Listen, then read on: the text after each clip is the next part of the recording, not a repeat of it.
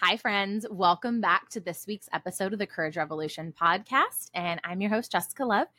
I hope you're ready for some spice today because Chloe is bringing it. And I am so excited because I will tell you, I have resonated with a lot of guests, but I haven't had anyone that's really willing to go into the depths and the darkness and the taboo stuff that I am so on board for.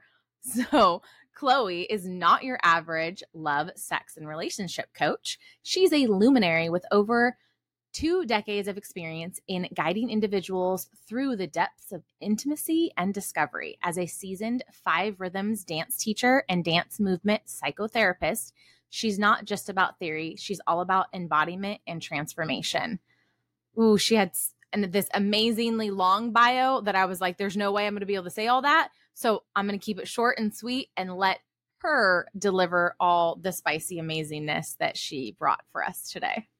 Yum, yum. Okay, here we go. Let's jump in. I think really qualifications aside, I public speak on sex. And as a woman, that is a difficult topic, I've written around this. But the body has always been a place for me of my self-expression, hence all the dance. But also I'll be reading bodies the whole time and what they tell me the whole time. So if you're in a space with me, but then also what's stored in the body. So as a coach, I really do believe that bliss is our birthright. So we can mention the clitoris from the get-go. The 8,000 nerve endings that it has. Yum, yum, yum, yum, yum. Yes, exactly. So this is a part of the body that is purely designed for pleasure. But I do believe that for the whole body, for every human being. So really, I've had some incredible experiences in my time because I'm very, very intense. But what really got me going as a love, sex and relationship coach was the fact that I realized that despite my parents fucking up of my childhood in some ways, they hadn't fucked me over sex. So where I was having a really good time. Same. Yes, babe. So I was looking around, comparing notes with my friends. And then as I trained with my colleagues and my peers, and it was like, geez, this is the place where I got it easy. And so I want to close the orgasm gap, but also really looking at why is not everybody multi-orgasmic? Why is not everybody deep diving into the body and enjoying this beautiful communication of heart and sweat and wet and body and love? What's in the way there? So you've got the cultural topic of sex and why we sit so hard on that and everybody's shutting up about it. And why also personally, why do we feel inhibited? So this is my home place. Here I am with you in my home place of the topic of sex. And, one of my niches is undoing the programming that we get as kids. So, people have been told that part of your body's dirty, go wash your hands, don't do that in public. Well, not doing it in public, fair play, but it's this kind of the pet names for it that make it less potent, or we medicalize things to somehow make it less potent. Mm-hmm. And really what we want to do is really normalize people stepping into their body ownership and saying, this is me. This is what I got. What do I want to do with it? How do I want to share it? Adult to adult. And then enjoy it to the max. Yes, I love that. Okay, well, I will say that I didn't know much about the multi-orgasmic stuff for a long time until I started doing the research. And so in my first marriage, or in my marriage that I had years ago, I was with the same guy from I was 15 to 28 or so. And we were the only people that we had been with. I grew up Mormon, so very taboo, but there was always this fascination I had. And I love what makes people tick and how you connect and all that stuff. And then I also I'm very observant, and I looked around at what everybody else, because everybody else was older than me, married with kids and all that jazz. And I said, okay, what do their marriages struggle with? I will make mental notes of that. And I will put all my time and energy into that and to make sure that that is not it. And it's so crazy that you can do that and it still doesn't work because it takes 2 people. Yeah. So one of the things was I vowed that my relationship wouldn't have some of the same problems. Like most people say, when you get married, your sex life is like dried up, right? I was like, no, that's not going to be me. That's not going to be us. And so I was very driven to do my research, right? And like wanted to have all these conversations, but he was so closed off to that stuff. He couldn't have any conversations about like what you like, what you don't like or anything. And he wasn't that open. And I tried really hard to like keep it spicy. And so then it's like, I would do all this Googling and I would just start doing like random ass stuff where, I would get these like cute, tiny little aprons and like crotchless panties and high heels and be like baking his favorite cupcakes when he got home from work. And he literally would be like, hi, and go like put his stuff down. And I'm like, what the freak? Right. So I took like a lap dance striptease class. I tried to buy a pole for my house and I went to the wrong website and crashed the freaking computer. It gave the computer a virus and crashed it. He comes in and he's like, what did you do? And I was like, I was just trying to buy a pole for the house. And he's like, what? So he like wasn't down with it. It pretty much like emasculated him where I got really aggressive sexually and he regressed a lot. And then I found out he was watching porn a lot. So it was like, that drove me crazy. And I had to like start pushing harder and harder. Right. And then I was like literally throwing myself at him and we'd be cooking dinner and I'd be like, so we're going to fuck tonight or not? Because if not, I'm not going to take a shower right now. So then after that, I was like, okay, we did not match energetically sexually. So I'm like, that's important for me. And so I got really, really curious. And so I started reading a lot and listening to a lot. And I was determined that I was really fascinated by squirting. And I was like, I'm going to make myself freaking squirt, right? I bought all these toys, did all this stuff. I could not do it. And then later down the road, I end up dating someone for a couple of years that like the first time we had sex, it was like the freaking bed is soaked. And now I know exactly what my capabilities are and that I literally have limitless amounts of orgasms. Yeah. Like until I'm physically exhausted, yeah, I can keep going. Yeah, exactly. And you took the time to find out about it. And this is the thing. This is the thing. You are an explorer. That's really obvious even from your show and your life story so far. And I think because people can't get past that first hurdle, they know that this vast sexual landscape exists out there, but we're taught to only look at just a little portion of it.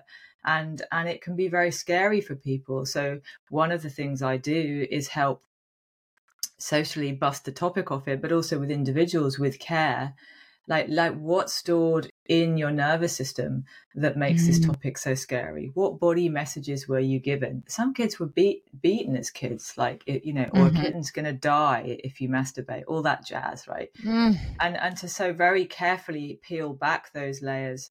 There was a very brave man that I saw the other day, and he had a very religious upbringing also, and you know that was his choice, but also it made him so thirsty for what he wasn't allowed to do, which is very scary actually as a human being, to want so much what you can't, what you're not meant to do. So very gently introducing people into, let's just, you know, what about if you tried this in your private life? Like, what about if you tried this? And then just see what happens. Let the nervous system catch up. Let your body catch up with like nothing bad happened, right? Actually, probably a load of good stuff happened. Yeah. Because even sometimes the first people that arrive at me, it's the first stranger they've talked about sex with. It's only ever with their partners. And it actually creates safety. It creates curiosity. It creates adventure, you know. So like a lot of the women that I see, like yourself, you know, it was like the multi-orgasmic thing wasn't happening, right? Well, there is a sort of general consensus that women's bodies work the same as men's. Well, it's pretty goddamn obvious they don't, right? Yeah, no. So women just don't come and then drop and then that's it. It's done and we need to sleep. The wanna, you know, like we once we're in and we're rolling. Like we roll, then we dip slightly, but we never lose that altered state of consciousness. So we go back for another. It's about riding those waves So once a woman's body gets going, really, like the guy, you know, you've got to, if you want to be holding that space for your woman, to be ensuring that you are staying awake to the process, that you are making sure she's rolling in those waves. And maybe you save your own moment till the end, or maybe you work out between you how it goes on that night and it's different the next night. But this paradigm needs to be addressed that women come like men. We don't. And I'm so glad about that. Oh, same. Hell no. That'd be so boring. Oh my gosh. No, I'm like, okay. I'm like full retard or partial retard. Okay. Depends on, cause like when a guy wants to talk about it, I'm like, okay, it depends on what you're rolling with, you know, depends on your technique and the angles and the pressure and the consistency. And I'm like, what do you want to see happen? Right? Let me know and we can make it happen. Yeah. What so are you ready for? Should we just name all the different types of orgasms for a moment that are possible? Because lots of people don't know. You know, there's the blended orgasm, there's clitoral orgasm, there's a G-spot orgasm, there's a cervix orgasm, my favorite. Then there's the anal orgasms, and then there's the nipple orgasms. You can teach yourself to come actually with any part of your body because the mind is open to association. So actually there's cool people out there that like have taught themselves to come when their shoulders get tickled. Because through association, if you have your shoulders, this is a funny example, but if you have your shoulders tickled every time you're coming, then next time, you know, that just happened to be so because you did it each time. Next time your shoulders get tickled, your body goes, oh, I come now. Yeah. Which like is a cool party trick, but also really handy if you want to be doing one thing to your partner and also enjoying that moment. Mm-hmm. So nice. I love that. Did I miss any orgasms? G-spot orgasm. Mean, I don't know all the technical terms, but that sounds pretty accurate. And I'm pretty sure I've experienced every single one of those in a single session with somebody, you know, but okay. So I know how, for me personally, I've been able to get to that place. And for me, it was a lot about the openness and the vulnerability and the willingness to just like let the dam break and not want to be in control of everything. And like for me, I love to be submissive in the bedroom. I love a man that just is super aware and that like can read energy and read your body. So I'm not having to like explain and direct and be in charge. Right. Mm-hmm. So I feel like kind of going through that process of like really figuring out what I do and don't like, you know, and not having any shame or guilt attached to what I prefer. And then being okay with saying no to anybody that doesn't match up to that. Yeah. Yeah. Really important. So like on those first dates, there's two places I want to go right now. I'll hit this one first. On that first date, you know, like what your body, we're primal animals. You walk in a room, there's always that one person you want to walk towards more than anybody else, whether it's romantic or otherwise. And so like the way somebody makes you feel like whilst you're on that date with them, first, second or third, whatever it is, like notice, does your body relax? Do they make you laugh? How does your pussy feel around them? Because if she's shutting down, you ought to be out of there. You know, and the same for guys, you know, if she's starting to open you up and like you're getting drawn in and that feels good, this is the right person. If actually you're knocking on an ice wall, it's probably not the person for you or whatever you're, you know, women on women, whatever, however you want to play, just notice what happens in your body around that person because all the clues are there right from start. Yo, and I love that you mentioned that. So when I read that book, Pussy, it like I was like, oh my gosh, it all makes sense. And so that's what I become very aware of. And last year I met this guy when I first moved to Texas that we definitely were very drawn to each other unconsciously. You know, it was kind of like we'd like look at each other from across the room and we wouldn't even have to like say anything, right? And then when we be around each other, I'm like, especially if this is like my pre-ovulation phase, I have to bring an extra outfit because I mean, like I got to change my underwear just being in the same damn room, you know? So, I'm like, yeah, man, I brought the muffin. just going to get my blanket out now. Right? Yeah. Yeah. But not enough people, that's not being talked about enough. And it's like, I remember after I got divorced and just conversations I would have with women, and part of my soul would die when I would hear women say, oh, it's been like a week or two since we had sex. Like, I guess I better go home and have it tonight. And I'm like, ew, no. Like you said, the clitoris is like literally specifically meant for pleasure. You wouldn't have been born with something like that if you were meant to only please him, right? Like, what about your pleasure in this? What are you getting out of this? Yeah. Yeah. Have you read She Comes First? No, I haven't, but you don't need my sister's client, they knew the people that wrote the book. Yeah. Yeah, they're good. Very good. Because the equivalent is Passionista. Yeah. Nice. Yeah, absolutely. And what goes on when someone really wants to make you tick like that? Like the woman who's going home, kind of a bit of a chore. Okay, we've got to do this thing, as opposed to somebody's going to go home and really take care of me. Someone wants to know how I tick. Someone wants to melt me down so that my mind disappears into the messy landscape of nothingness again and again. And to take the time and care to do that. You are loving and listening to a body, if, like you said, learning how to make it tick. So like recently I wrote this chapter that got published called How to Live Your Feral Self, right? And in there I touch upon like today's culture, because if you want to have a really fucking good sex, like you have to not worry about what you look like, right? At some point. Like you can dress nice for the occasion, but in the end, like you said just before we press record, that raw go-to place, like that's where the gold is. And in the selfie culture of today, a lot of the kids growing up right now, teens trying to explore themselves, they're too worried about like whether their eyelashes are wonky, you know. You want more than wonky eyelashes at that point.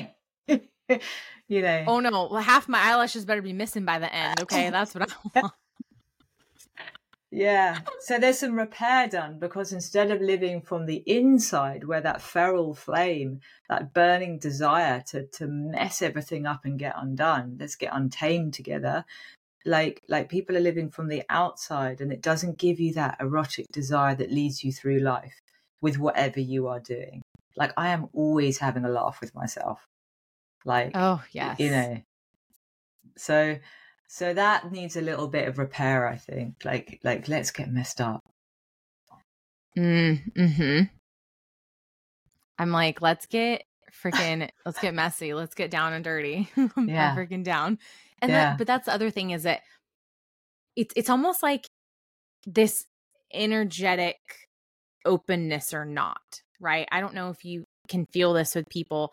And that's typically what I do or don't find attractive with men. And especially because I've gotten so much more sensitive to it in the last couple of years, where I can literally just be in a room with somebody and I know how controlled they are within themselves and how they are like living this persona, right? Because it's this like shield. You can feel like the shield within them, as opposed to like this open, flowy kind of energy, you know? Yeah. And I feel like that is a very common thing with men. It's like that shield within them, but then it's kind of like, but it repels women that want that like flowiness, because then it's like they're too rigid. Yeah. Yeah. Yeah, no, absolutely. And also women like us are catalytic for those people. I remember somebody once said to me, she was like, oh, you scare me. And I was like, huh? And she was like, yeah, you go all the way. Oh, yeah. And I was like, she was right. She was right. And I do that with everything that I do as well, which is where my pinnacle experiences have come from, because I am all 1,000% fucking in. Yeah. Yep. Totality is where the bliss is. So if you're holding back, you're bliss limiting. That's what's crazy, and that's what drives me crazy, is when someone's not willing to like go all in like that, right? Because you're like, how do you ever, like, there's no such thing as living halfway like that. You know, it's like you're either living not at all or you're living all the way freaking in. And I feel like that comes with a lot of building a lot of trust with yourself, though, to know that it doesn't matter what this outcome is, because I went in it and I can get myself out of it. Yeah. And then there's safety in that, you see. So you've spent a lot of time with yourself, and there's a deep sense of trust there. And I guess the people that are drawn in, either they want to improve what they've got, or it's like, why the accountability is so excellent to say, why do I not let myself go there? And normally introduce high levels of compassion for whatever experience told you it wasn't safe. Introduce high levels of relationship with yourself, so that no matter what you're doing, you are present. Like I, you know, there's someone close to me that died, you know, and it made me want to be here all the more, because they still wanted to be here, right? So I kind of have to live all the more to experience this blissful thing that goes on. And sometimes the bliss is almost existing in pain, you know, because I'm fully here, I'm fully alive, I'm going to make the most of every moment. So I don't want to be holding back, but the people that are, they normally have very signature upbringings that have cultivated that. And if the courageous ones start to chip away at it, if they want something outside of that boundary. And what kind of typical upbringing does that look like? Well, you mentioned like religious upbringings, and I'm not down on any religion, but religious upbringings often have very strict rules. A very sexually connected child will trigger the parents if they've been taught that it was a dirty, sinful thing to do. If the mother hasn't stepped into full ownership of her sexuality, as soon as the daughter starts to play with it in her teens, she's going to, by accident, start to slut shame. You call it hoe over there, I think. Like, you know, just making those comments, you know. And so the child's like, hang on a sec, but this feels good. Which incidentally happened to me in my childhood. There, you know, like in your teens, and there's always that one book that's getting passed around. And I got hold of it, and everybody was reading page 87, I think, you know, and it made me feel good. And my stepmom was like, you know, like, that's dirty, like, you shouldn't be reading that stuff.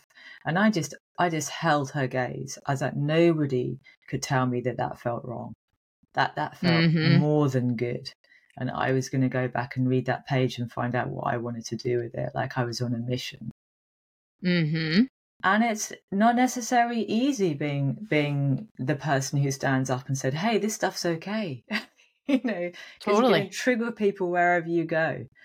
You know, so the other things, I think for me, discovering women who'd had inappropriate attention, touch, childhood experience, adult experience, like, for them also, I stand up. I'm like, you fucking, like, we need to take our bodies back. You take your own body back, you repair it, you give it safety, you practice consent with yourself again and again and again, until that body, like a flower, wants to open up again. And is in knowledge of itself that you've got your boundaries in place. You're going to take care of it. You're going to choose the right people.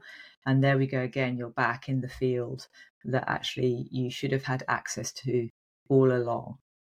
So taking a stand for that as well. So how can people become more open and more comfortable? I mean, like, where do you even start? Oh, there's so many processes that I take my clients through, right? So, like, I'm really super impressed by your story, Jessica, because if you were existing in a very confined field, but you went out anyway, that I joke about, like, rebel women, you know, it's like, we're the rebel women, and they're 100%. Just like, you couldn't box, right? So, you know, really with some of the processes, if someone said to me, like, a classic line I often get in my surgeries are like, I do like it, but I know there's so much more. And so there you have somebody who kind of knows their potential but wants to step into it. So we could work with a process. I could pull anything out of the bag. I've got a big toolkit inside my processes, but say an exercise called the Empowered Truth. So it's going to show me what's in their nervous system, in their subconscious, that kicks up the protection. So they might, so we find a sentence. It might be, I want to explore my deep deliciousness as a woman beyond that which I know, or I want to explore my deep deliciousness as a woman until I'm absolutely wet and noisy, or whatever you want to say, but you get the client to find it in their words. And then I'll take them into a relaxed state. So we'll do some breathing, we'll get into the body, and then you drop that statement in and you notice a body sensation. And the listeners probably even had this as I said it, right? You get a body sensation somewhere in your body that's going to contract. So people who don't have a barrier against that level of expression will probably feel warmth, opening, excitement, you know, the pussy's going to turn on, the nipples go hard, whatever it is. And people who have been schooled that that's not okay, there might be a contraction in their heart, they cross their legs, they get very heady.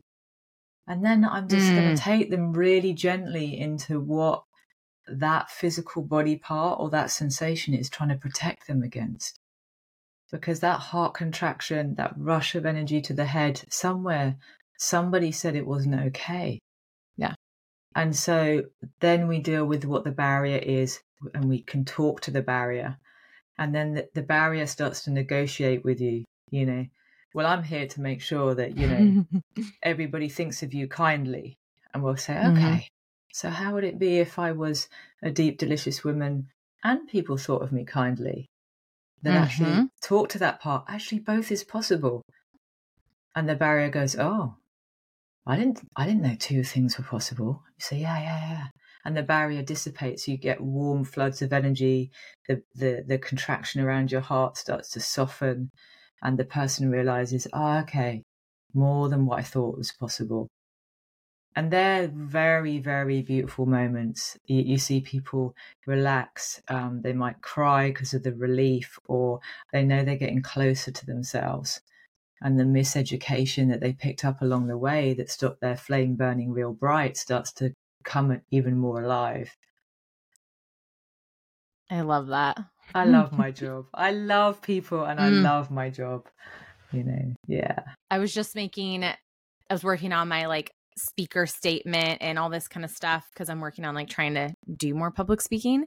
And one of the parts of it is talking about what I do. And one of them was that I stoke the flame to the passion that you deny. Nice. Right? Because everybody's got it in there. Yeah. It's there's just little pilot light that's just really low and little deep in your gut. And it fuels all the desires that you are told that you can't have, but they still exist. It doesn't, just because society says you can't have that, or you shouldn't have that, or it's not possible, doesn't mean it goes away. And that's something that I've learned in my life. And that's why I decided to choose the feral path, right? Because I'm I've lived that life in all these different boxes, and all it did was drive me crazy and cause me to self-abandon. Self-abandoning was the only way I could live in those circumstances. Yeah. And I already know what that does in a physiological way to my body. I have visceral responses to people, places, and things that are not for me. Literally, I tried to go work a job a couple months ago in the beginning of the year. And I'm sitting at the desk trying to listen to the chick trying to teach me the things. And all I could do was stare at the window and say, I feel trapped. I want to be anywhere but here. It was so dramatic. But I left and was yeah, no, this isn't going to work. Yeah. It's just incredible. As a kid growing up, I was really deeply connected to the feral. And then at some point I ended up moving to London, and I felt that hemmed in, because I'm incredibly energetically sensitive. And now I can't help but follow it, you know, all that information you get, it keeps me so safe as well. If I'm in an environment and it's really shitting on me, I'll just leave. I don't need to explain to anybody why I leave. I leave because this environment is not correct for me. But your story is so great. I've never managed to work for anybody in my life. That's amazing. I had this one job when I was 17, and the guy turned round and I was like, oh, well, I think, you know, And he just turned around and he was like, I don't pay you to think. And I thought, oh, hell no. Yeah, I thought, well, what the fuck am I doing here then? I just got up and walked out. It's like, if you're not paying me to think, what the fuck are you paying me to do? Like, you know, I'm no robot, man. So I love that energetic awareness and how much information you get off people all the time. Like even when we hadn't even met, it was like hammering into Messenger, like, and this, and this, and this. I can feel your openness. Yeah. I can feel it, you know. So I'm not for everyone, like we said before the show, you know, but I have compassion. It's not like everybody I meet has to be like a completely expanded like person around all of this. It's more like, you know, I think the more trauma you have in your life, I had a huge event happen in my adult life, which really lent me further into this topic, which really taught me like self-loyalty, like where I hadn't quite completed the self-abandon lessons completely, like full circle. Now that's all done, because when those events happen, you have to get in an alignment with yourself even more. That was the gift for me in them. And also now, like when stuff happens, my bullshit radar is fucking honed. So like if someone starts to like manipulate me, I'm like, and I'll say, oh, you're doing this right now. You may not be meaning to, and maybe you are, but actually this is what's taking place. Like there's a power dynamic and like, I'm not going to play that game. So go study the drama triangle and I'm never coming back. So, you know, I think trauma also serves us with this high energetic sensitivity. I'm not talking about hypervigilance. Hypervigilance is when there is incomplete trauma in your system. So you think something could happen to you because it may have already happened. Energetic sensitivity and an ability to be awake to yourself, a strong sense of boundary, a strong sense of play, you know, that's very different. That's just how do you go from that hypervigilant state though? Because I do meet a lot of people that live in that state, and that's usually why they're drawn to me, because I am open and because I incorporate like the play and I don't take anything too seriously. And it's funny because I feel like they're like, oh, I like that, you know? Yeah. Well, they probably feel they can trust you, see? Yeah. Like because you're open to yourself, you know, I think people with self-loyalty, like I realized after this hugely traumatic event that like I was sitting there and I was like, oh, I'm going to become one of those people that when you sit down next to them, you know, you can trust them, because it burned through so much of my bullshit. And I think really the reason why people are hypervigilant is because they've had events happen to them or through them that are still unintegrated. So my job as someone who's trauma informed is to look at like, you're still in pain. Mm-hmm. And I'm going to hold a loving space for you to touch the pain so that we can reintegrate it into your system. Therefore, it no longer dominates. You become your own friend again. And then the hypervigilance doesn't kick off. Because, you know, I'm a PTSD survivor, right? And fun is like way at the top of my list. No one could take that from me. But like... I mapped my way out of that so that now when I hold space for client, because I like to transform things, you know, like there's no point me going through something just for me. I want to be able to hand it back. So like mapping the pitfalls of when you go close to trauma and it reminds you certain techniques to teach yourself to orientate with your environment to realize whether or not that is happening again. And very quickly you teach your mind to realize, no, this isn't happening to me again. You know, my life's intact. These people are good. Everybody is kind here. I've learned to trust myself. It's all good, you know. My trauma was actually in the relationship realm, not the sexual realm. I still remained all good around that. But like the hypervigilance is normally unintegrated trauma. Okay. Yeah. Because I did meet someone that very much was in that space, and I could see it. I could feel it. And I thought, okay, well, I'm just going to be really solid in being consistent and showing up and holding space. But what I also learned from that is that when someone, it doesn't matter how much you do, if they are not ready to integrate it or to let it go or to process it, then it doesn't matter what you do. So I ended up having to just completely remove myself from the situation and from this person because it didn't do anything. All it did was like pull me around in like a merry-go-round. And I was like, okay, this isn't fun. I don't want on this ride. I'm going to go over here. Yeah, exactly. Because with people you're really connected to, that you've made commitment to, co-regulation, that's so like, if you were nervous, I stay calm, you anchor to my calmness and we both get calm. But like, if actually that's not possible, something else is needed. And what I really want to be teaching those people is to self-regulate. So you know, to notice, oh, my adrenaline's risen. Oh, my heart rate's higher. Ah, the situation doesn't feel so good. So I'm going to go outside. And then maybe that's where I breathe best. Or I'm going to stand close to my friend and regulate my breathing, feel where my feet are. But, you know, but not get in your car and go for a drive for 2 hours? I was like, what the fuck just happened?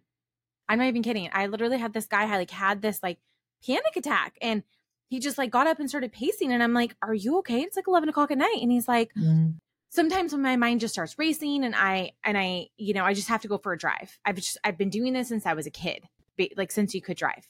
And I was like, did I do something? Should I leave? I have no problem leaving. And he's like, no, I promise. If I wanted you to leave, I would tell you to leave. It's fine. I just needed to go for a drive. I'm like, okay. So at 11:30 at night, I literally went for a drive and came back and was just quiet and by himself with his dog. And I was like, what just happened? Yeah. Yeah. And that affects things, doesn't it? Like that's a lot of pain present. So he needs to get some help, but also hard for you, because if you've just spent the evening with someone and you're looking for sort of like post-intimate space, like that's tough. It could kick off all sorts of stuff in you, which is when people really go down the rabbit hole. Like if one person's nervous system catalyzes the other, that's when people generally start either rowing or like, you lose touch with what's really going on. Well, luckily, I just was like, okay, I don't know what's happened, but he says he needs some space. And I was very much in that place where I was much more mature and evolved and conscious enough to like be present and to acknowledge that we all have our shit. And it doesn't matter how much you work on things. Everybody is our mirror.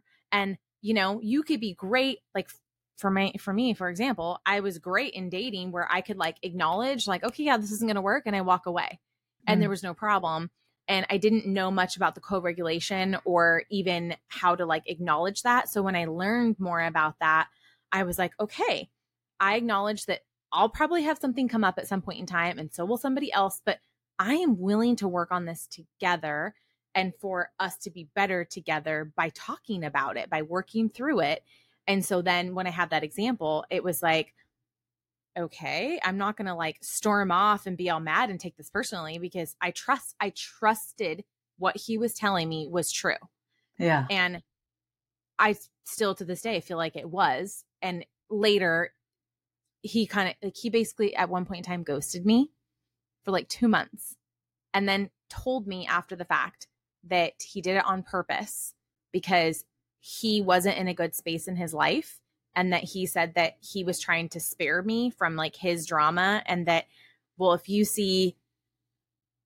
I ghosted you, you would just see how much better your life is without my drama in it.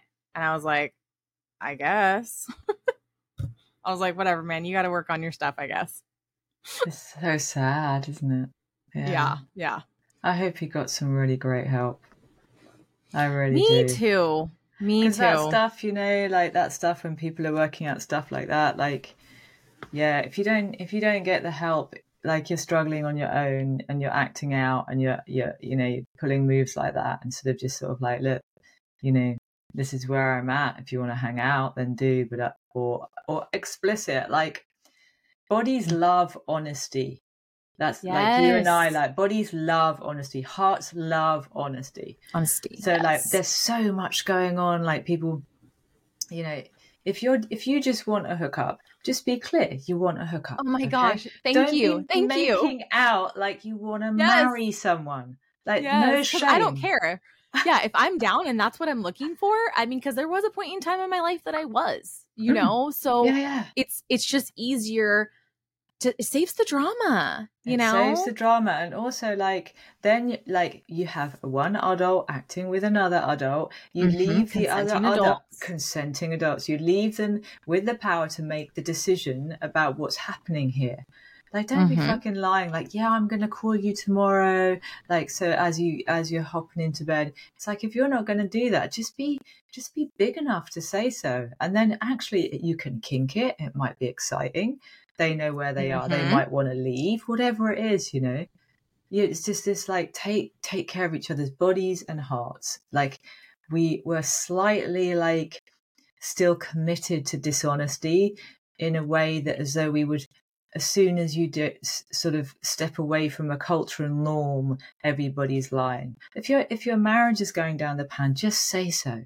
Say you're having trouble and that you want to call other people, or say I've ended up loading a Tinder app on my phone because actually I want to escape this relationship. Deal with it. Say it. And the same with dating, you know, what are you up yes. for? Like just, or, you know, tell people, oh, I'm addicted to porn. You know, it's a real problem for me. I'd like to have a relationship with real bodies. Or would you like to watch it with me? What, you know, what's, how do you roll? But people, again, this taboo topic makes things unsafe as opposed to yes. exciting. And it could be exciting, right?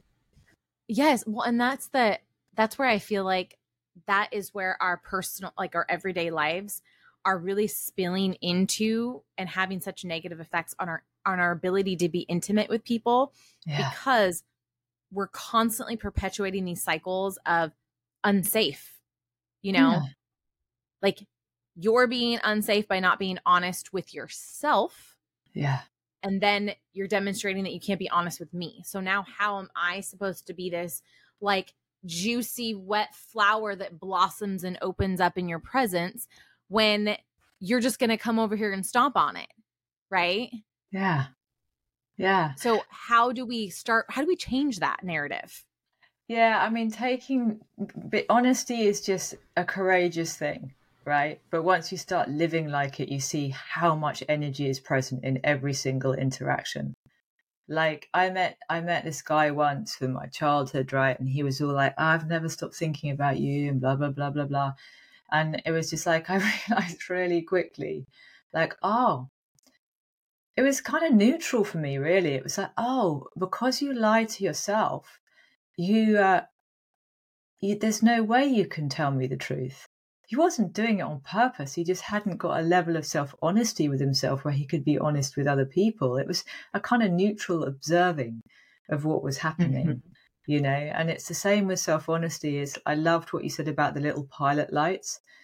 Like you can squash your desires because somebody told you they were wrong, but they don't go away. So within the coaching paradigm, we start first of all with what would you desire? What would you really desire? And that'll bring up what's in the way, but like let's like get down in there with what's in the way and slowly peel it back and gently lift it up and offer this bit love before you are actually a living embodiment of what it is that you desire. Like, and that desire that requires self-honesty, doesn't it? That requires an honesty to sort of say, do you know what? Actually, I want out of this job, but maybe you're scared of your boss. Or actually, I want in on this relationship, but I'm really scared to commit. And to be able to say that, like, I'm shit scared of commitment. Like, I actually did get him to say that. I didn't get him. I just. So people, when you get good at reading people, you get good at like these opportunities, these little, like when they open the door or when the veil is really thin, right? And he was really tired one day, and finally, I was like, Are you scared of me? Like, what are you so scared of? And it was like the dam broke. And he's like, I am terrified to completely let someone in. Yeah. And I was like, okay. And I was like, but when you date a whole person that's also a giver, the magic behind that is just amazing, you know? So at least got to the root of it, but obviously that was something he needed to dig up. Yeah. And that's kind of where I step in quite often, is like holding that fear with somebody, because underneath that is probably just a scared little child that was overwhelmed by somebody, or watched their parents divorce messily all around them and destroy their world or whatever. And once you brought that child home, I love self-parenting, right? Once you brought that child home, they connect to you. And then they don't dominate anymore. And then sooner or later, you find out that you're not scared of commitment, actually, because that little inner child that's so scared is chill with you. You're committed to it. And then you start to behave differently in your outer environment. And you'd meet a woman like you and say, hey, all in, let's do it. What do you want? When are we going to do it? I'm like, whew, man, you want to drop my panties off? Be like, let's fucking go. Let's do this. Okay. Yeah. And and I do. Go ahead. I was going to say, like, myth busting as well. You know, I know too many women. Oh. Like, my plan B is actually to just fuck my best friend. Yeah. And it's like, well, what's happening now for you? Like, why do you need a plan B? I don't want anyone to have, I want them to have their A plan, like singing and dancing. Yeah. Yeah. What would you like? Like, what's your plan A? First of all, I'm just going to continue to just do whatever the fuck lights me up in my life. Okay. Yeah. And whether someone's on this train with me or not isn't going to make a difference. Like, I literally have this like amazing vision for my life that I am working towards, or just flowing towards, more likely, because I'm just rolling with my life right now with really no plan, because every time I do plan, the universe is like, psych, let's take a baseball bat to it. Right. So I'm like, okay, I let go. Yeah. And I just have like, I'm weaving this amazing web of connection with people, right? Just connecting with all these amazing people that want to have all the conversations, building things to where, like, I want to host retreats on property way out in the country somewhere, like in the hills, and just to be able to have this sanctuary of my own that I can bring people to out of their everyday life, and that they can go on their own journey. And I can help guide them in that in whatever way, shape, or form, you know. But I love travel. I love to experience all the things. I feel like I'm here to experience all the things. Yeah. And I'm like so much more led by my heart than my brain, because I was very conditioned to logical. Make your list of goals and, you know, achieve your goals and check your list, right? And then everything always has to make sense, and you always have to have this plan. And I'm like, oh, where's the fun in that? There is none. There is none. I love what you say. I love so much what you say. So like fun's really big for me, and I have this playful like relationship with everything that goes on around me. But it's also like what captures my attention. Like, it's really obvious. Like, with my Instagram account, right? Like, Instagram's just this huge, big, noisy room of people all wanting to be heard. But I'm like scrolling through, or connecting with people, or like us on podcasts, scrolling through, and it's like, oh yeah, that lights me up. And I feel it straight away. I'm like, that's the one, that's the conversation next, that's the next show, that's the next public speaking event. Like, it just unfolds. I think when you let go of the plan and you follow that magnetic pull through life, like, I love being led. Well, the book you mentioned, Pussy, a Reclamation, it's about that really, you know, like, she's just like, the great pussy in the sky is your GPS, great pussy in the sky, you know. And it's a bit like that for me. It's like, where that magnetic pull is, where the magic is, that's where I'm going. It's also where I am, you know, and that seems to be where the best people I meet are, or the most moving client, or the best public speaking event, or the person who says, oh yeah, come and write about this, be in my next book. I love that though. And I love connecting with people like that, because I really feel like part of an epidemic that we have in the world is that we've lost our sense of wonder. Mm. We've lost our ability to dream. Mm. We've lost our ability to connect to those deepest desires that still always exist. And I feel like that is why we have so much dis-ease, right? And so much depression, anxiety. It's like we're ignoring the call and the pull from within because we're trying to just fit the fuck in. When it's like, but you're not meant to fit in. That's okay. Yeah. It's so true. And the numbing that's going on, you know, how can you lead your way through when you're numbing, you know, like, and I have compassion for numbing, but I'm also committed to people unnumbing.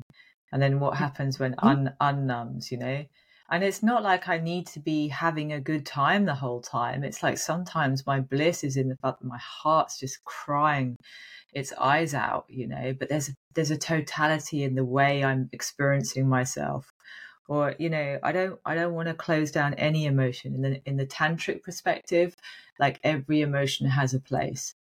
So there's a kind of bliss in everything. It's the resistance to the emotion that's painful rather than the emotion itself, you know. And women ace at that naturally, you know, because our cycles kick us into these uncomfortable places. We're used to internal chaos because we don't have stable hormone levels. Like, so we're very used to riding those waves, and it's same in nature. So we're naturally very, very connected to what's going on. But we live in a world that promotes disconnection. And I will tell you, I feel like all the years I was on hormonal birth control literally kept part of me at bay so I could exist in the environment that I did. Because I'm telling you, I got off it. I left it. I came to Texas. I was like a fucking tiger that's been in captivity. And I'm like, what are we doing, people? Let's fucking go. Yeah. But now I just love it because I take that everywhere I go now. Yeah, absolutely. Like that chapter that I dropped you, like how to live your feral self, last life, my fucking life story. You know, it was just like, where's the next thing? Where's the next thing that's edgy or alive or more alive than I currently know? So before I trained as a love, sex and relationship coach, I was teaching ecstatic dance and dance movement psychotherapist. And then I was like to my best friend, I was like, I'm looking for something. And she said, what are you looking for? I said, I don't know. It's got to be edgy and far out and wild. She said, what is it? I said, I don't know. I haven't found it yet. And then boom, like a few months later, in it came. I was like, you can train to do this stuff. I'm all in, you know, and many, many moments of bliss. I almost went back and got like the title to become get like my doctorate in sex therapy. Yeah. Because not only have I just always been insanely like called and interested in it, but then also my last name is Love. So then I could be a sex therapist named Dr. Love. I did really wonder when I saw your name. I was like, is that like her show name? You know? So good. Nope. It's so my name. Good. Yep. I love that. Okay. So tell me more about the body stuff, like the ecstatic dance and the embodiment practices, especially for women. Cause I feel like we're in this world of disconnection and that we need more things to help us connect with our body. Yeah. So I'll start small and I'll move big. Okay. So there's so lots of things happen to women's bodies that shut them down. So the mind-body intelligence is really actually, it makes complete sense once you start to really follow it. So if something's happened to you that caused you physical or emotional pain, often you're going to get numbness when you haven't fully been able to integrate it. So a really beautiful way to overcome this with your vulva, your clitoris, your vaginal canal, like cervical smears, right? Or childbirth or rough sex that you didn't want, or somebody interfering with you when you didn't have consent, right? All those are going to cause numbness in all likelihood in your pussy. So there's a really beautiful practice that I would teach you with no touch, just talk you through it. And then on your own, you can go away and practice like vaginal de-armoring. So de-armoring is what we're talking about. And it's the gentle application of pressure. And you can, anybody listening can try this. And actually, guys, on your perineum or wherever you want to, your chest, wherever you want to, but with women, like slowly making clockwise movements. So 12 o'clock, 3 o'clock, 6 o'clock, 9 o'clock, applying very gentle pressure around the entrance to your vulva and your lips, further in into your vaginal canal, as far as you want to go up, using consent the whole time. Would it be okay if I enter myself? Would it be okay to apply pressure here? So you program the body, first of all, with the repair of consent, because most people have not really got a handle on how much consent is needed for their body. But also when you apply the gentle pressure, if it's a little bit sore, it's normally because there's an emotion or a sensation there that just needs to be felt. So you start to wake up that area. So if you apply a little bit of pressure, you'll find it a bit sore, and just see how far you want to go with it. And then you'll probably find an emotion, like suddenly you flash angry, or suddenly you get really sad. And you just, if you do this regularly or whenever you want, maybe in the bath, then what you do is you wake up that area, because it hasn't got this backlog of stored herstory in it. It's got awakeness because you've released what was stored in that area. And of course, then the sex gets better. Mm-hmm. So that's a really beautiful way and a compassionate way to de-armor yourself, to wake yourself up again. The jade egg practices are also very similar, because when you ask, Pussy, would you like your jade egg today? And if she says no, you put it to one side. You like, that's just non-negotiable. But again, using your muscles to squeeze around that jade egg, you start to really wake the area up. Like, lots of us go to the gym, but we don't think to actually exercise our vaginal muscles. And when you start to really exercise them, you're waking up the whole area, you're increasing the blood flow. That's the physiology behind it also. But it also means when you're playing with whoever you're playing with, you can purposely contract the mid space in your vaginal canal. Well, that's pretty playful with whatever you've got inside of you, right? Or you can squeeze at the top, or you squeeze at the bottom, or you can do this, or you're gaining control of that area, which in itself is very healing and empowering too. Yeah, it's yours. I'm really big on the body ownership, like leaving aside kink for right now, but on the body ownership, because once you start to really get into the ownership of your own body and digest what's in it, like I've said there's probably the rest of your body that also starts waking up also. Like breast massage is a beautiful thing for anybody to do with your breasts, right? As a woman, you want to be massaging, first of all, down on the outside with some beautiful oil and up on the inside. And this is going to clear what's stored in your breasts, because once again, like, it's right next to our heart there. They can get quite claggy with emotion or experience, or they're in bras all day when actually they might want to roam free, whatever it is. So down on the outside, up on the inside. And then when you've done that for a while, you want to be massaging down on the center and up on the outside. Yeah. So pulling energy out from the heart, and then you're putting really good energy in. Really beautiful practices like this, smiling at your body parts, right? A lot of women were given these messages, like, you're either the virgin or you're the whore, right?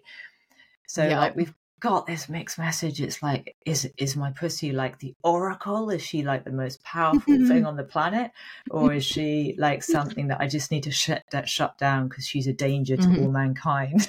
Like, I've definitely felt both pendulum swings there. So, you know, just take some time before you go to bed or in the morning, or I'll do it throughout the whole day, driving my car, whatever. Like, just be smiling at her. Hey, how you doing? Just checking in, you know, like, I love you. You're beautiful. You smell amazing. I love the way you look. Like, what do you want to wear today? I really have this level of relationship with my body. I would never not ask my body. I'm feeling it out. I don't need to ask the question these days. But so if you have a part of you that you think's shut down, just checking in. What color panties am I going to wear today? Oh, you want blue? Oh, okay. Oh, you want none? Mm-hmm. Mm-hmm. That kind of day, you know. So, yep. So just gaining relationship with your body is also a way to wake it up. And also, this is like, I'm really geeking out on you now. If you've got like repair to do with your own body, that's really fine. Like most people have, yeah. So there's things like you can write a love letter to your pussy. Mm. Like if she's had messages that she's not okay and she's a threat to the whole of mankind, then we kind of owe her a love letter or 1,000. You know, dear pussy, I love you. You're amazing. You're absolutely perfect as you are.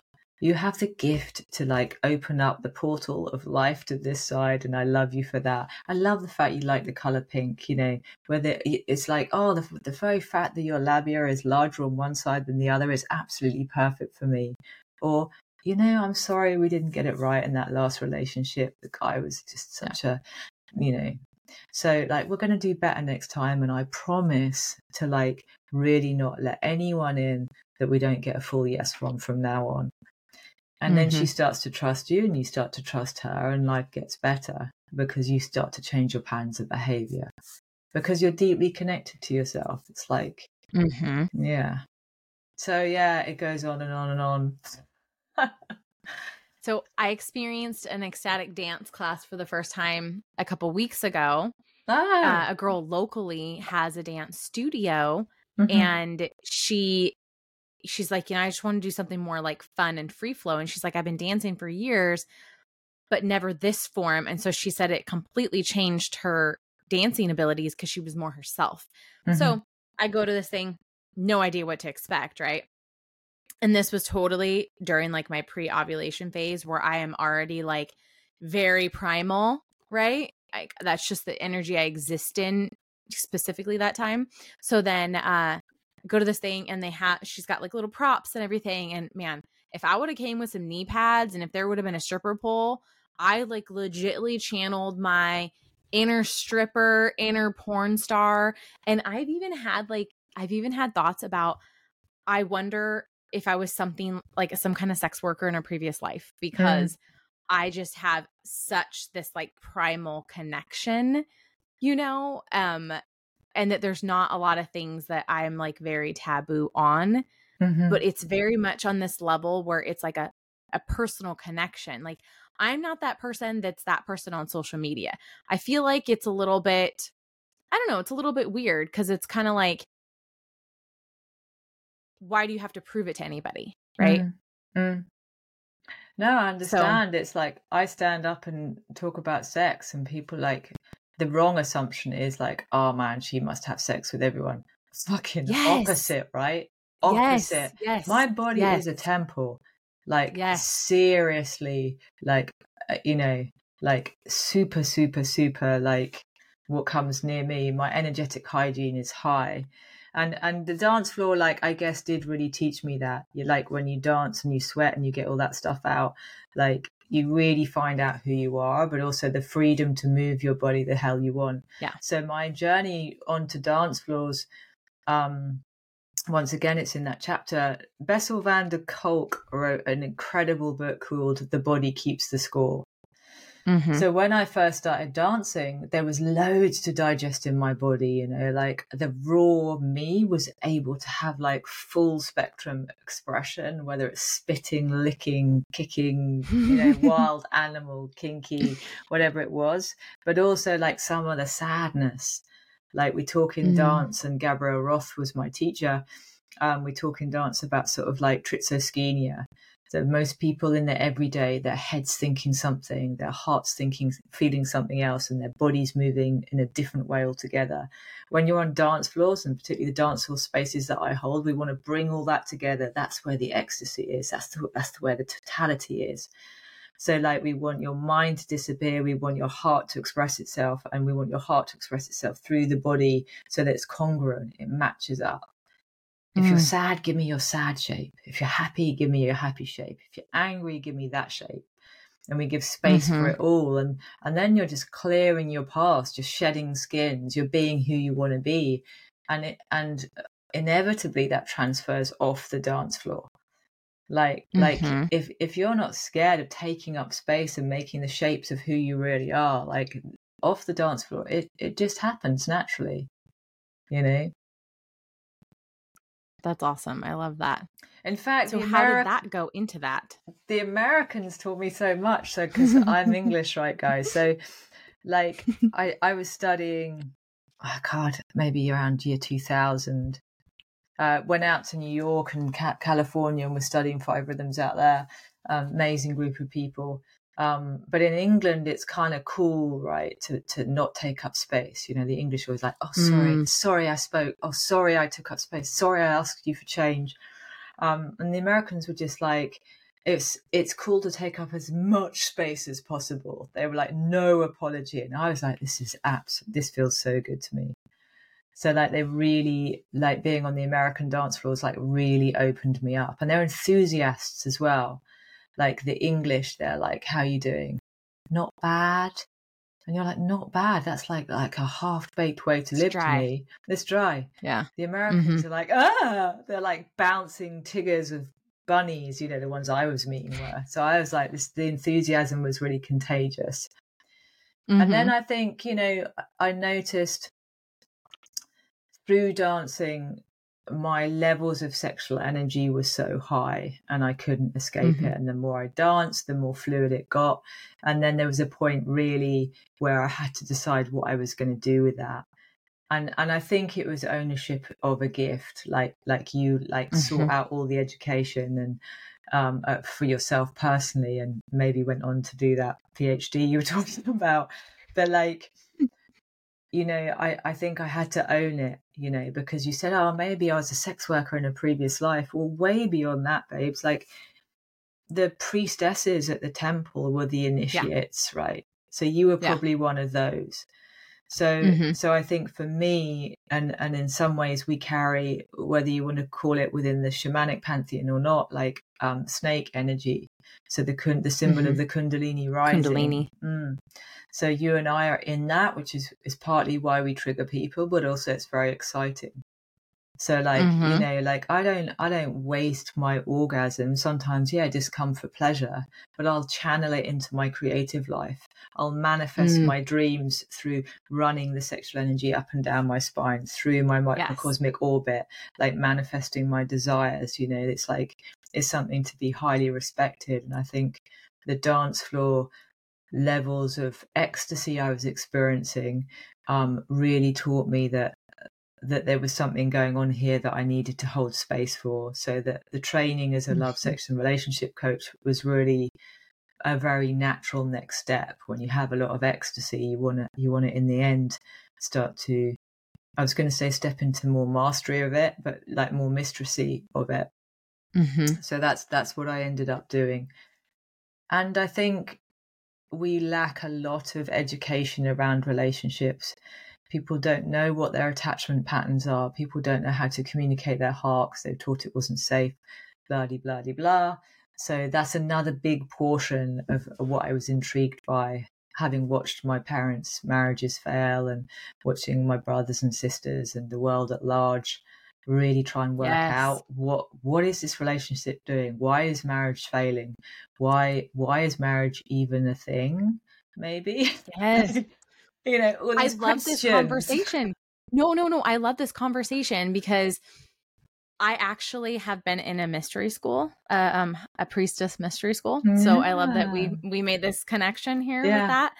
And she talks a lot about your sexual energy, you know, and I had already been manipulating my sexual energy with my breath before that, which I didn't know what I was doing. I just knew how to breathe in a certain way to make myself orgasm a certain way. Right. Yeah.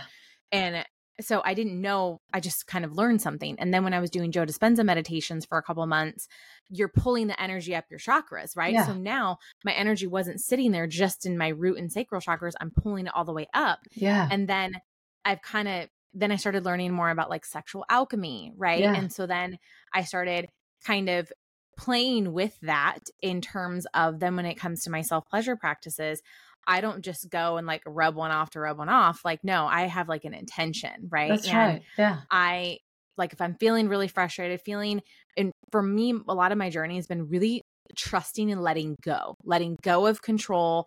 It can just come as it's meant to come in the time that it's meant to come. Right. So sometimes I get frustrated with that. So then I'll freaking take it to the bedroom with me and I'll literally like hold that there when I am doing my practices and then just like pull the energy up. And I'm not kidding. Like when I'm really trying to move something, I literally like I'm full body orgasming and crying and yeah, you know? So then it was kind of like, okay, who do I talk to? And I'm trying to explain this to girlfriends and they were like, what, you know? Yeah. And so I haven't gotten to the part in my mystery school about the sensual creatrix, you know, and practices like partner practices, that kind of sexual alchemy yet. Yeah. Which is probably good because I don't have anyone in my life currently to be able to practice that kind of sacred sexuality with. Mm-hmm. But I've always been very fascinated by that. And then even like Tantra and those things. And even recently, I came really full circle with all the society conditioning. Like, I feel like that was like very few last things that I was kind of clung to in my subconscious for whatever reason about marriage and this, like what society says things should be. And I got to this point where I'm like, okay, wait, that's not the goal for me. I don't need a ring and a piece of paper and the government involved. Like, no, I want this very conscious partnership where two whole people come in and make this decision that we are going to commit to ourselves first. Yeah. And then whatever we grow, that is the relationship. And that at any point in time, if one of us chooses that we want something different, then there's the door. There is that freedom. It's a continual choice. And it's not this like legally binding, you're stuck with me forever. Because we grow, we change. Some people are only meant to be in your life for a season, you know? And so being able to be committed to ourselves so much that it is like the love is freedom. It's not suffocation. It's not, you know, ball and chain kind of thing. It's like we come together and we love each other wholeheartedly because we love ourselves and that we can create more together like that. Yes, exactly. And everybody finding their own truth around this is what, like I said to you, didn't I, in Messenger, like, oh, I'm that annoying person that questions everything. But I think there's a health in that. It's not that somebody who chose to get married has done it wrong. It's just like, that's the way you want to live your life. Wholesale behind you, babes. Or for you, it's like, I want this level of commitment to self that also organically grows with another person. Like I'm in that camp because this phrase like, oh, he's my other half. Like, I know what they're trying to say, but like, I can't resonate because I'm a whole. I'm a whole meeting another whole. That's what I want to have happening. And also this deep trust, like I'm not scared of the shadow. So when you create this relationship you're describing with two wholes and growing a relationship, like also having the commitment to go into some of the darker stuff that will arise. So lovingly trusting and choosing somebody you can really, really trust so that when they say, I think there's an issue here, that you say, I'm curious. Like lean in. Tell me more. You lean in. Yes. Tell me what. So what is it that I do? Yeah. Well, every time I do this, I see this pattern happening. And then you go, another key to my next liberation. He or she is calling me in to undo that pattern. They're your friend. They're your friend that's saying, you know, like you limit yourself around this, you know, how you always say no to me over that, or you always duck out at that point. Like, what if you didn't? What would happen then? And you go, wow, like what I think has happened is that I'm going to burn in hell, but maybe what will happen is something else. And like, so the conscious container of a committed relationship, and people are very tentative about going there, either because they've chosen the wrong person to do it with, or it's just goddamn scary because they don't realize that the gold is often in that uncomfortable, sticky moment where you're like, shit, I just got called in. by, and I like to do it on myself even. Yes, that's what I'm saying. I'm like, God, I'm quite fucked over this issue, and I'm kind of excited because it's the next step to take off another limit that I have on myself. Mm-hmm. Yeah, let's go there, you know, and let's rest in between and have fun. Yes, well, but that's what I'm saying though, is that I actually had to get there myself first, because I've dated a lot of very emotionally dysregulated guys.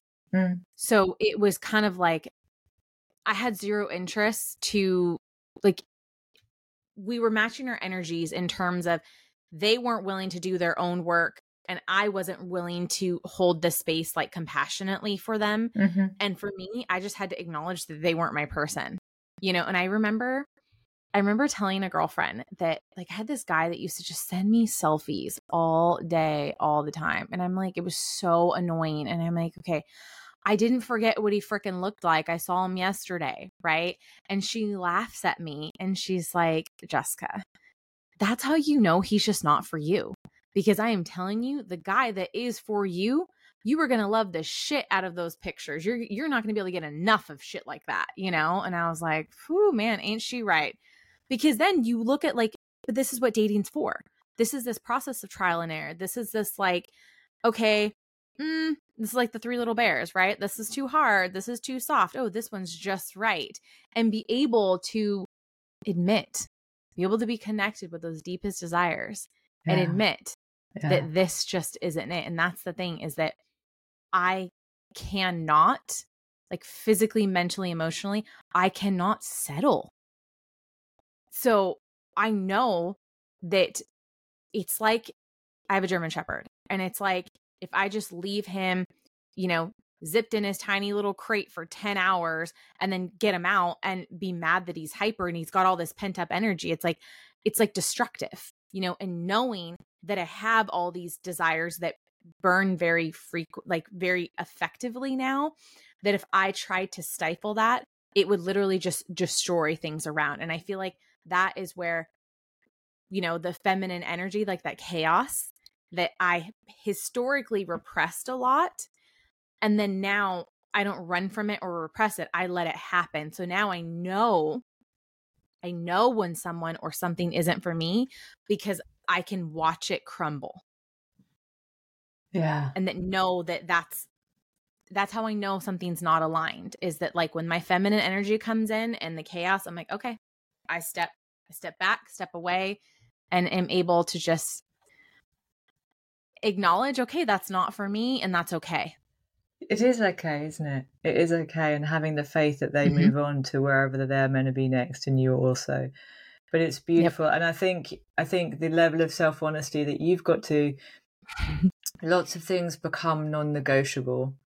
So like, if there isn't resonance, like I don't even take it personally, or my clients, it's just like, you know, it's absolutely fine. And let's just trust what's coming next.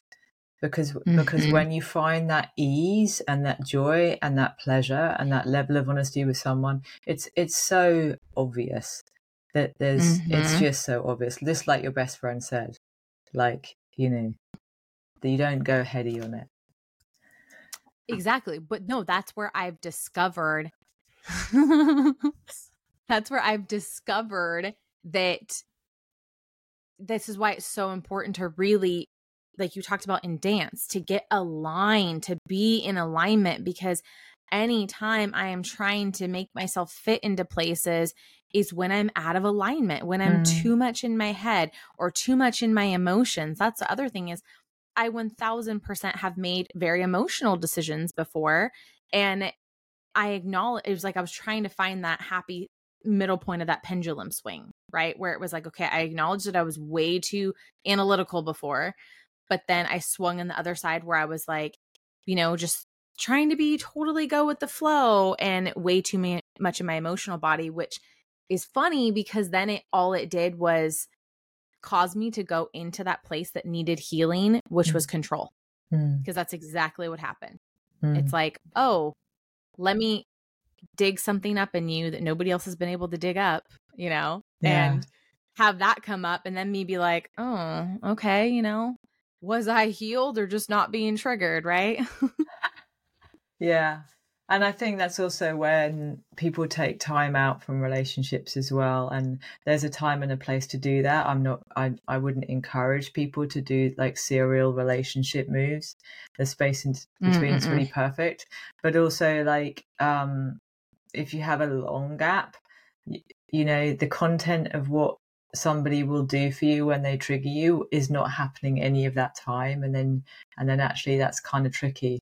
Because, you know, when the attachment stuff comes up or your control issue comes up or your inability to let somebody in, you've kind of avoided it. So there has to be a little bit of a balance there as well between the kind of celibacy and the dating and the partnership. See, okay, but so how do you balance that, though? Because I've gotten in this place of surrender in my life in terms of I'm just really doing me and I have zero desire to be on any apps. I've tried apps in the past, but I just feel like they're just not aligned with me. Mm-hmm. And so I am open to a committed relationship. I'm open to that, but it's like, I don't know if it's just not, I feel like it's just not time. Yeah. And you might be putting a lot of your energies into other things, which is absolutely the time to be doing that, particularly if you're a creatrix like me, you know, it's like all your energy wants to be going to them. And if you met the guy that you're really going about to spend a lot of time with, you might need more things in place first, is what arises for me. Like you're setting the scene, you're setting your platforms, you're meeting the people, you're dreaming the dream, so that by the time he walks in, there's more in place, and you won't like you won't get your head turned from also that you are meant to manifest the place in the countryside. Like you might be much closer to that, because relationship takes up time and space. You know, we have to invest in it. So and also the strength of relationship with yourself, you're investing in you the whole time. Yes. And so you're likely going to be only meeting someone who's that invested in themselves as well. And when that happens, it's going to be powerful. So like we wouldn't want to rush that moment, you know? No. Yeah. No, I very much felt like I've been in a void for a while because I haven't done any dating in like over a year. Apart from with yourself. Yeah. But dating yourself the whole time. Oh, yeah. But that's what I mean. You dreaming your dreams, you walking your dog, you going to bed with yourself, like all those places, like we forget how much we're dating ourselves on the, you know, the whole time. Like when I'm on my own, I'm like, oh, private party, you know, as opposed to. I take myself out to dinner. I like literally will do my hair and my makeup and I'll put on a cute dress and I take myself out to dinner on a Friday night by myself. Yeah, fantastic. Yeah. Okay, Jessica, it's getting late here now in the UK. Yes, no worries. So I keep meeting people from Texas. I'm going to have to visit you. So when you get that countryside mansion. I'm actually looking for it in another state. So are you? I'll let you know. Let me know where you land. I will. Well, how do people find you and get a hold of you? You can head on over to my website. So that's feral.grace.net and you'll put it in the show notes. You can head on over to my Instagram. There's loads of really healthy sexual wellness tips over there and a lot of storytelling with like powerful images of, you know, empowered people. And I'll give people the free meditation if you're a woman and the chapter that I own from the book that was published. They can have that for free as well. And I love to hear from people, you know, like, you know, tell me how you found the show or tell Jessica how you found the show. Like, it's so good saying, oh, that bit there, I'd love to know more about, or that bit there, that was kind of problematic for me. You know, I really don't resonate with that. Like I love to hear, or this happened to me. I'd love to be free from that, you know, and I really, really would love you to be free from that, whatever that is that you're thinking about right now. Like, I believe that you will get through that and that you will move through it and you'll be in a different place this time next year. And I believe in you. Perfect. Thank you so much for your time. And I hope you guys enjoyed today. And I look forward to seeing somebody on the next episode. Have a good day.